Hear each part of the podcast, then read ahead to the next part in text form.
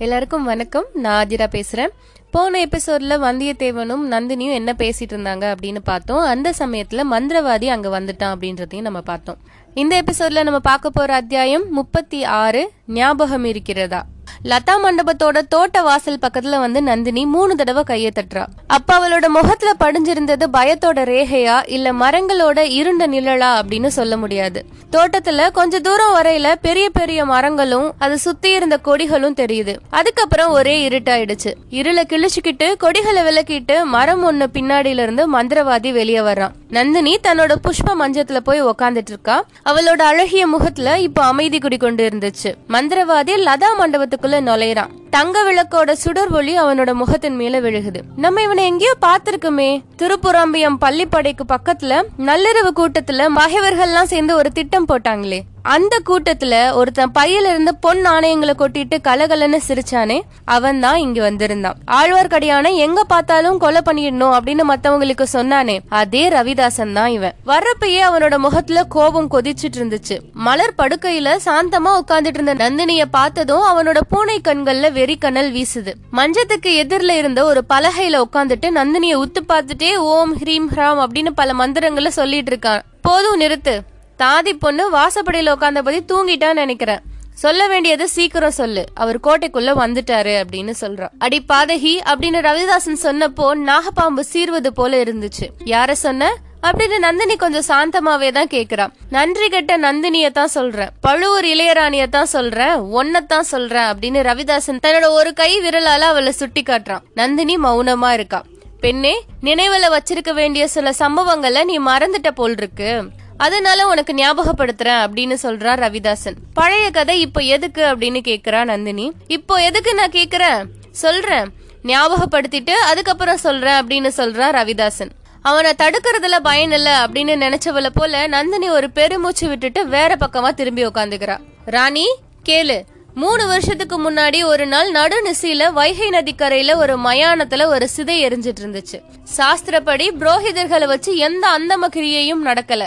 காட்டுல காஞ்சு கிடந்த கட்டைகளையும் குச்சிகளையும் இலை சருகுகளையும் வச்சு அந்த சிதையை அடுக்கி இருந்தாங்க மரத்துக்கு பின்னால மறைச்சு வச்சிருந்த ஒரு உடலை எடுத்துட்டு வந்து அந்த சிதையில போட்டாங்க. அதுக்கப்புறம் தீ மூட்டினாங்க. காட்டு கட்டைகள்ல தீ நல்லா பிடிச்சு கொழுந்து விட்டு எரிஞ்சிட்டு இருந்துச்சு. அப்போ காட்டு நிழல்ல இருந்து ஒன்னா சில பேர் புடிச்சு இழுத்துட்டு வந்துட்டு இருந்தாங்க. உன்னோட கையையும் காலையும் கட்டி போட்டிருந்தாங்க. உன்னோட வாயில துணி அடைச்சிருந்துச்சு. இன்னைக்கு அழகா பூ வச்சு கொண்டை போட்டுட்டு இருக்கியே. அந்த கூந்தல் விரிஞ்சு தரையில புரண்டுட்டு இருந்துச்சு. உன்னை அந்த மனிதர்கள் ஜுவாலை விட்டு எரிஞ்சிட்டு இருந்த சிதையில உயிரோட போட்டு கொளுத்திடணும்னு நினைச்சிட்டு இருந்தாங்க. இன்னும் கொஞ்சம் தீ நல்லா எரியட்டும் அப்படின்னு அவங்கள ஒருத்தன் சொன்னான். உன்னை அங்கேயே போட்டுட்டு அந்த மனிதர்கள் தனித்தனியா சபதம் எடுத்துக்கிட்டாங்க. அதை நீ கேட்டுட்டு இருந்த உன்னோட வாயை அடைச்சிருந்தாங்களே தவிர கண்ணையும் காதையும் அடைக்கல. அதனால பார்த்துட்டும் கேட்டுட்டும் இருந்த. அவங்க எல்லாரும் சபதம் எடுத்து முடிச்சதுக்கு அப்புறம் உன்னை நெருங்குனாங்க. அதுவரை சும்மா இருந்த நீ உன்னோட கைகள்னால ஏதோ சமிக்ஜை செஞ்சு காட்டின. ஏதோ சொல்ல முயற்சி பண்றியே அப்படின்னு பார்த்துட்டு இருந்தாங்க உன்னோட கண்களை உருட்டி விழிச்சு புருவத்தை நெரிச்சு கஷ்டப்பட்டுட்டு இருந்த அவங்கள ஒருத்தன் இவ ஏதோ சொல்ல விரும்புறாளே அப்படின்னு சொல்றான். பழைய கதையா தான் இருக்கும். தூக்கி சிதையில போடு அப்படின்னு இன்னொருத்தர் சொன்னான். இல்லடா தீயில போடுறதுக்கு முன்னால என்னதான் சொல்றா அப்படின்னு கேட்டுடலாம். வாயில இருந்து துணியை எடு அப்படின்னு சொன்னா மற்றவன். அவன் தான் அவர்களுக்கெல்லாம் தலைவன் அப்படின்றனால உன்னோட வாயில இருந்து துணியை எடுத்தாங்க. நீ அப்ப என்ன சொன்ன உனக்கு ஞாபகம் இருக்கா பெண்ணே? அப்படின்னு ரவிதாசன் கேட்டுட்டு நிறுத்துறான். நந்தினி மறுமொழி எதுவுமே சொல்லல. அவனை திரும்பி கூட பார்க்கல. நெஞ்சில குடியிருந்த அருவருப்பையும் பீதியையும் அதே சமயத்துல பயங்கர சங்கல்பத்தின் உறுதியையும் அவளோட முகமண்டலம் காட்டுது. அவளுடைய கரிய கண்கள்ல இருந்து ரெண்டு கண்ணீர் துளிகளும் வெளியே வருது. பெண்ணே பேச மாட்டேங்கிற. வேணாம் அதையும் நானே சொல்லிடுறேன். அந்த மனிதர்களை போல நீயும் பழி வாங்கும் விரதம் பூண்டதா நீ சொன்ன. பழி வாங்குவதுக்கு அவங்கள காட்டில உனக்கு அதிக காரணம் உண்டு அப்படின்னு சத்தியம் பண்ண. உன்னுடைய அழகையும் மதியையும் அதுக்காக தான் பயன்படுத்துவேன் அப்படின்னு சொன்ன. அவங்களுக்கு உன்னால முடிஞ்ச உதவி எல்லாத்தையும் செய்யறதாவும் சபதத்தை நிறைவேற்றிட்டு நீயே உன்னோட உயிரை விட்டுறதாகவும் தீர்மானம் செஞ்ச. உன்னை மத்தவங்க யாரும் நம்பல ஆனா நான் நம்பினேன். நம்பி உன்னை தீயில போட்டு விடாம தடுத்தேன். உன்னோட உயிரையும் தப்பு வச்சேன். இதெல்லாம் உனக்கு ஞாபகம் இருக்கா? அப்படின்னு கேக்குறா ரவிதாசன். நந்தினி கொஞ்சம் திரும்பி அவனை பார்த்து ஞாபகம் இருக்கான்னு நான் கேக்குறேன். என்னோட நெஞ்சில அவ்வளவும் தீயால எழுதுனது போல ஞாபகம் இருக்கு அப்படின்னு சொல்றா. அதுக்கப்புறம் ஒரு நாள் நம்ம எல்லாரும் ஒரு அகண்ட காவிரி கரையோரமா காட்டு வழியில போயிட்டு இருந்தோம். திடீர்னு பின்னால குதிரை வீரர்கள் வர்ற சத்தம் கேட்டுச்சு. அவங்க போகும் வரையில நம்ம எல்லாரும் தனித்தனியா காட்டுல ஒளிஞ்சிருக்கணும்னு தீர்மானம் செஞ்சோம். ஆனா நீ மட்டும் அந்த தீர்மானத்தை மீறி வழியில போய் நின்ன. அந்த வீரர்கள் உன்னை புடிச்சிட்டு போனாங்க. அவர்களுடைய தலைவனாகிய பழுவேட்டையார் உன்னை பார்த்து மயங்கி உன்னோட மோக வலையில விழுந்தான். அவனையே நீ மணந்து கொண்ட? என்னை சேர்ந்தவங்க எல்லாரும் நான் ஏமாந்துட்டதா நினைச்சாங்க. நான் உன்னை விடல. எப்படியோ ஒரு நாள் உன்னை தனியா பிடிச்சுக்கிட்டேன்.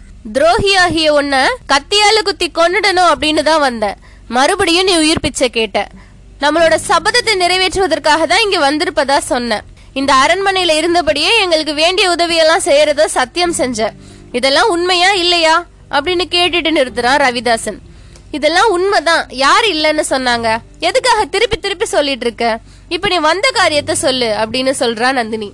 இல்ல பெண்ணே உனக்கு ஞாபகம் இல்ல. எல்லாத்தையும் நீ மறந்துட்ட. பழுவூர் அரண்மனையோட சுகபோகத்துல அழுந்தி உன்னோட சபதத்தையும் மறந்துட்ட. அறுசுவை உணவு சாப்பிட்டு ஆடை ஆபரணங்கள்லாம் போட்டுக்கிட்டு பட்டு மெத்தையில உறங்கி தந்த பல்லக்குல பிரயாணம் செய்யற ராணி நீ உனக்கு பழைய ஞாபகங்கள் எப்படி இருக்கும்? சி இந்த மஞ்சமும் மெத்தையும் ஆடை ஆபரணமும் யாருக்கு வேணும்? இந்த அற்ப போகங்களுக்காகவா நான் உயிர் வாழ்றேன்? இல்லவே இல்ல. அதுக்கெல்லாம் இல்ல. வழியில பாத்தியே ஒரு வாலிபன். அவனோட அழகுல நீ மயங்கிட்ட. புதிதா வந்த மையல் பழைய பழி வாங்கும் எண்ணத்தை உனக்கு மறக்க வச்சிருக்கோம் இல்ல அப்படின்னு கேக்குறான் ரவிதாசன். நந்தினி கொஞ்சம் துணுக்கம் அடைஞ்சிட்டா. அத உடனே சமாளிச்சுட்டு பொய் முழு பொய் அப்படின்னு சொல்றா. அது பொய்னா நான் இன்னைக்கு வரப்போறதா உனக்கு முன்னாடியே சொல்லி அனுப்பியிருந்தோம். வழக்கமான இடத்துக்கு உன்னோட தாதி பெண்ணை நீ ஏன் அனுப்பல? அப்படின்னு கேக்குறா ரவிதாசன். அனுப்பி வைக்காம என்ன? நான் அனுப்பிதான் வச்சிருந்தேன். உனக்கு வச்சிருந்த ஏனில இன்னொருத்தன் ஏறி வந்துட்டான். அந்த மூட பெண் அவளை நீனு நினைச்சு கூட்டிட்டு வந்துட்டா. அதுக்கு நான் என்ன பண்ண முடியும்? அது என்னோட குற்றமா? யாருடைய குற்றமா இருந்தாலும் என்ன? இன்னும் ஒரு கணத்துல என்னோட உயிருக்கு ஆபத்து வருவதா இருந்துச்சு. அந்த வாலிபனை தேடி வந்த கோட்டை காவலர்கள் என்ன பிடிச்சுக்கிட்டு இருந்தாங்க? இந்த அரண்மனைக்கு பக்கத்து காட்டுல இருக்க குளத்துல மூச்சு திணறும் வரையில முழுகி இருந்தேன் அவங்க போனதுக்கு அப்புறம் தப்பிச்சு வந்தேன். சொட்ட சொட்ட நனைஞ்சு போய் வந்தேன் அப்படின்னு சொல்றார் ரவிதாசன். உனக்கு அது வேண்டியதுதான். என்ன சந்தேகப்படுற பாவத்தை அந்த தண்ணில முழுகி கழுவிட்டு வா. பெண்ணே சத்தியமா சொல்லு அந்த வாலிபனோட அழகுல நீ மதிமயங்கி விடலையா? அப்படின்னு கேக்குறான். சீச்சி இது என்ன வார்த்தை? ஆண் பிள்ளைகளோட அழக பத்தி யாராவது பேசுவாங்களா? இந்த வெக்கங்கெட்ட சோழ நாட்டுல தான் அரசன் அழகன் அப்படின்னு கொண்டாடுறாங்க. ஆண் பிள்ளைகளுக்கு அழகு உடம்புல இருக்க போர்த்தழும்புகள் தான் அப்படின்னு சொல்றா நந்தினி. நல்லா சொன்ன. இத நீ உண்மையா சொல்லும் பட்சத்துல இந்த வாலிப வழிப்போக்க நீங்க எதுக்கு வந்தா? முன்னமே சொன்னனே நீ தானே நினைச்ச வாசிக அவனை அழைச்சிட்டு வந்துட்டா. என்கிட்ட கூட கொடுக்காத முத்திரை மோதிரத்தை நீ அவன்கிட்ட ஏன் கொடுத்த? அவனை இங்க கூப்பிட்டு வந்து பேசுறதுக்காக தான் கொடுத்தேன்.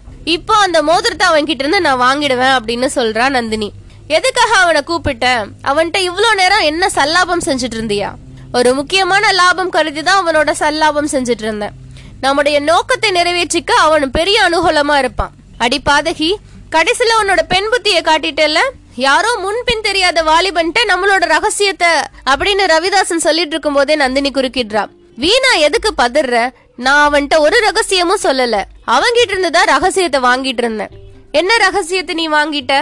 இவன் காஞ்சியிலிருந்து பழையாறைக்கு ஓலை கொண்டு போறான். பழையாறையில இருக்க பெண் புலிக்கு கொண்டு போறான். அதை என்கிட்ட காட்டினான் அவள் கொடுக்கிற மறு ஓலையும் என்கிட்ட கொண்டு வரணும்னு சொல்லிட்டு இருந்தேன் அதுக்குள்ள நீ வந்துட்ட.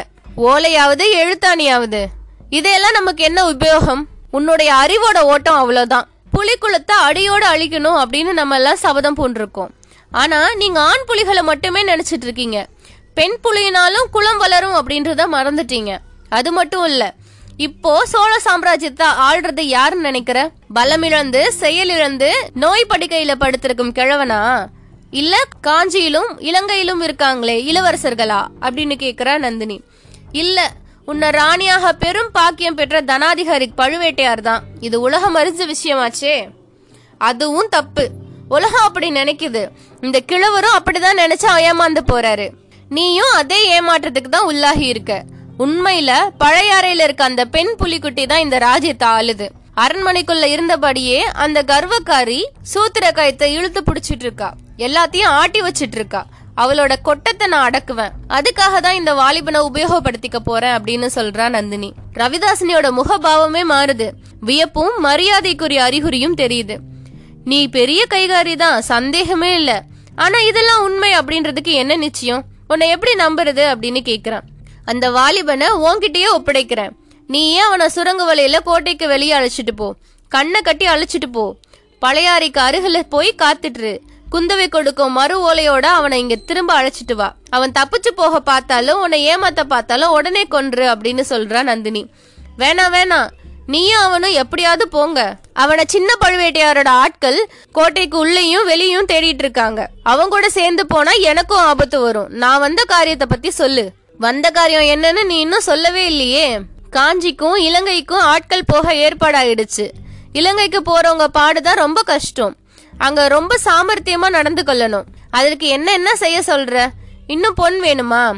உங்களுடைய பொன்னாசிக்கு எல்லையே கிடையாதா? பொன் எங்களுக்கு சொந்த உபயோகத்துக்கு இல்லை. எடுத்த காரியத்தை முடிப்பதுக்கு தான். பின்ன எதுக்காக உன்னை இங்க விட்டு வச்சிருக்கோம்? இலங்கைக்கு போறவங்களுக்கு சோழ நாட்டு பொன்னாணயங்கள்ல பயன் இல்ல. இலங்கை பொண்ணு இருந்தா நல்லது. அதை சொல்றதுக்கு ஏன் இத்தனை நேரம்? நீ கேக்குறதுக்கு முன்னாடியே நான் எடுத்து வச்சிருக்கேன். அப்படின்னு சொல்லிட்டு நந்தினி தன்னோட மஞ்சத்தோட அடியில குனிஞ்சு ஒரு பையை எடுத்து ரவிதாசன் கையில கொடுக்கறா. இது நிறைய இலங்கை பொற்காசு இருக்கு எடுத்துட்டு போ. அவர் வரும் நேரமாகிடுச்சு அப்படின்னு சொல்றா நந்தினி. ரவிதாசன் பையை வாங்கிட்டு புறப்படுறப்ப கொஞ்சம் பொறு இந்த வாலிபனை கோட்டைக்கு வெளியிலாவது கொண்டு போய் விட்டுரு.